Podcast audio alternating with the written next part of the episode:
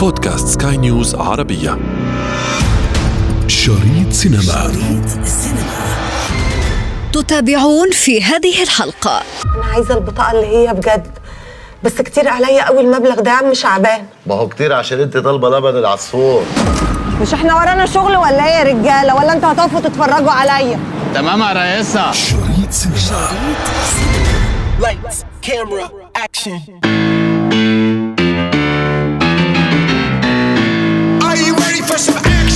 أهلا بكم في عالم الدراما والإنتاجات الفنية. نحدثكم اليوم عن مسلسل تحت الوصاية.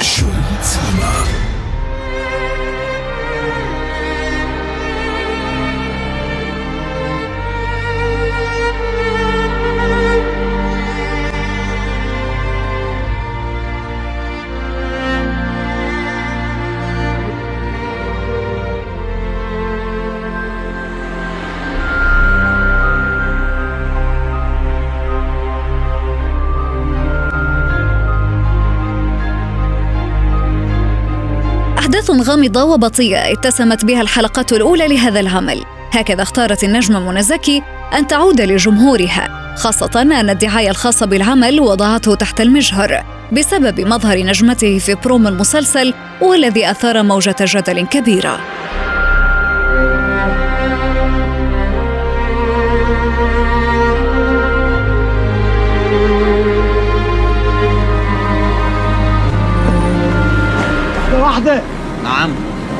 هادي. انت هتعرفني شغلي؟ وأنا قلت حاجة. انت هنا كمالة عدد على فكرة. لم لسانك يا عيد بدل ما اجيلك. انت راجل كبير ما تخلينيش احسها ده أنا عم ربيع يا شقل منك. يا أنا عم ربيع. ارجع روق روق يا عم ربيع. روق يا عيد. في رئيسي في المركب. يلم لسانه شوف لك تربة تلمك. في إيه يا رجاله إحنا مش إحنا جايين برضو ناكل عيش ولا إيه؟ اسمعوا ست الكل بتتكلم. كل واحد يلا يرجع على شغل. وانت يا عم ربيع ارجع مكانك يلا. ونضف العدة. مكانك يا عم ربيع. يلا على عدلتك في الجالي مع البصل والفاصوليا. برأي النقاد والمتابعين فإن هذا الجدل كان في صالح مسلسل تحت الوصاية. انت هترمي واير قد إيه؟ العمق 30 ارمي قد إيه؟ هترمي على كل قامه ثلاثة طب ما ده اللي حاصل. مش أول مرة أرمي عد أنا. إيه؟ جامدة. جامدة إيه ده؟ شكلها ولا فاهمة أي حاجة. فاهمة إيه؟ اللي بقول لك جامدة يعني وتكي. وتكي؟ دي دكر ده لا حتى أبيض ولا أحمر. محروق أم الشكل طالعة مع أربع أنفار البحر. فاهم حاجة؟ ما قالت لك مركب جوزها وبيخلص شغله وجاي. سيبك من الكلام ده. أنا بفهم في الحريم. هي طالعة عشان لاقيين لك عليه. أيوه أيوه. خليك بقى أنت في دماغك اللي مسوحاك دي ها؟ أنا اللي ليا ما تشدش عليا ولا تعملش عليا رئيسة كبر دماغك. الرئيس اللي مش فاهم هيغرقنا كلنا ومفيش من وراء اكل عيش مش طلعت فهمانة في رمي العدة طب أحلف لك متفرجة على البحر في التلفزيون. احلف. النجمة منى زكي توفق في اختياراتها للدراما الرمضانية خاصة بعد غياب شهدناه بعد مسلسل لعبة نيوتن. رئيسة رئيسة العدة طلع فيها قطر انت من اسكندرية يا اسطى عيد آه. إيه عندك مشاكل مع الإسكندرانية ولا إيه؟ لا. منين من اسكندرية؟ من الحضرة. بس طفشت من وأنا عندي 12 سنة. وإنت يا اسطى حمدي يعني من دمياط.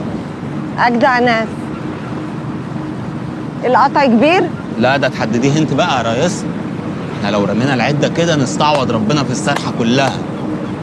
شنهابي قايل لي جايب لي وحوش البحر أول حاجة تقولوها نستعوض ربنا في السرحة؟ مفيش الكلام ده. رقعها يا اسطى حمدي. ها؟ لا أنا إيديا مش فاضية. إيدك بقى معانا كده يا رئيسة. ترقعي الغزل يبقى كتر خير يا حمدي. عيد انت عارف ترقيع الغزل غير ترقيع المناطيل والقمصان. مال والآن دعوني أخذكم إلى تحليل هذا العمل. تحت الوصاية مسلسل اجتمعت فيه أبعاد العناصر الفنية المميزة والتي تؤكد على أنه عمل فني قوي منذ بدايته خاصة مع حالة الخوف والغموض التي تلتف حول حنان الشخصية التي تقدمها منى زكي في هذا العمل والتي أظهرتها بشكل قوي مع بداية أحداث المسلسل من خلال محاولات إسكاتها المستمر لابنها خلال حديثه عن حياتهم قبل وصولهم إلى مدينة دمياط. أنا عايزة اسمي يبقى ليلى راضي السيد والعيال شريف وملك. ماما أنا بحب ياسين. وأنا كمان. بقول لك خلي العيال ياسين و- وفرح. كده يبقى باقي 70200 إيه؟ ليه؟ انت قلت لي كل اللي مطلوب سبعين ألف. كل 70 لو بلاستيكايه انما بطاقة بطاقة كلام تاني. يعني إيه؟ قصده حضرتك لو عايزة زي دي بعد التصوير بتستلميها في خلال يومين. ومش هناخد جنيه زيادة. ينفع أقدم بديل العيال في المدارس؟ لا طبعا.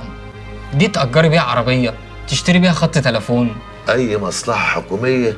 كلبوش الموسيقى التصويرية للموسيقية السورية ليال وصفة.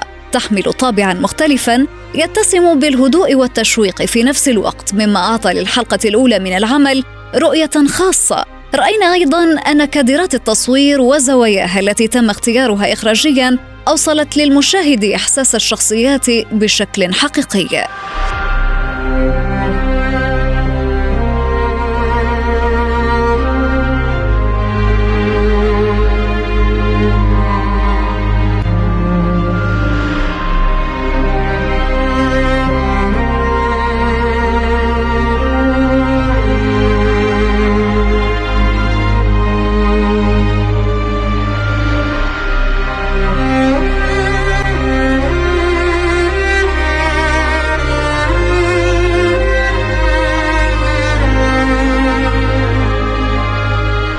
تدور أحداث مسلسل تحت الوصاية حول حنان التي تجسدها منى زكي ربة منزل وأم لرضيع وطفل يبلغ من العمر تسع سنوات. فين صاحب الورشة والنبي اخوه مصطفى هاي ما بندهنش موبيليا دي ورشة مراكب. ما أنا هدهن المركب يا أسطى. اتفضلي. أهلا وسهلا أهلا وسهلا. كتر خيرك. دهان وصيانة بره وجوه. ده هم من بره. بس النهارده. النهارده قبل بكره. أربع خمس أيام وتستلم. لا النهارده عن النهارده. يعني عايزين نخلص الشغلانة قبل ما النهار يطلع بإذن الله. اشمعنى يعني قبل ما النهار ما يطلع؟ ظروف ربنا اللي عالم بيها. ينفع يا اسطى؟ حتى لو ينفع. حنان بدت للبرهة الأولى فاقدة للثقة بنفسها مكتفية برعاية بيتها وطفليها. حقك عليا. اتكل على الله. طب هفهمك يا اسطى بس. اسألي أي حد عن النص فتحي.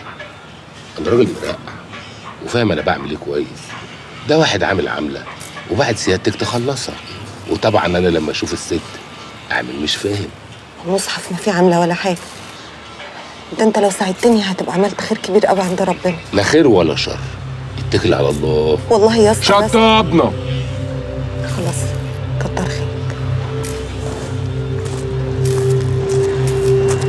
يا باشا دي صورة المركب.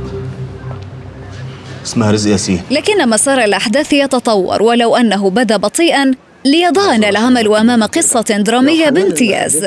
زوجة تجد نفسها واحدة في مواجهة عالم ذكوري بعد وفاة زوجها حيث تمر بعثرات وتحديات تتخطاها تباعا لتتحول من امرأة مستسلمة تبدو مغلوبة على أمرها إلى امرأة قادرة على تحدي الجميع.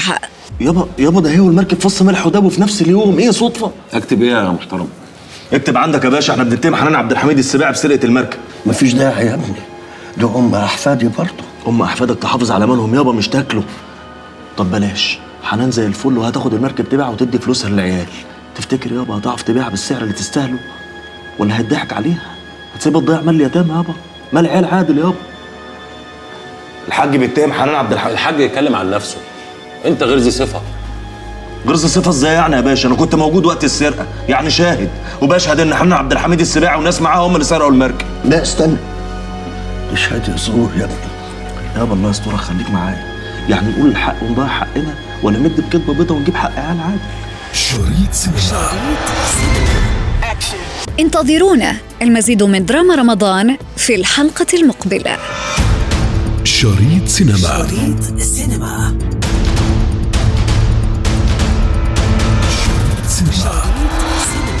وفي ختام حلقتنا نذكركم بمتابعتنا والاستماع لنا عبر منصة البودكاست لسكاي نيوز عربية وباقي منصات البودكاست الأخرى. كنت معكم في الإعداد والتقديم أنا ابتسام العكريمي وكان في الإخراج نويل بولس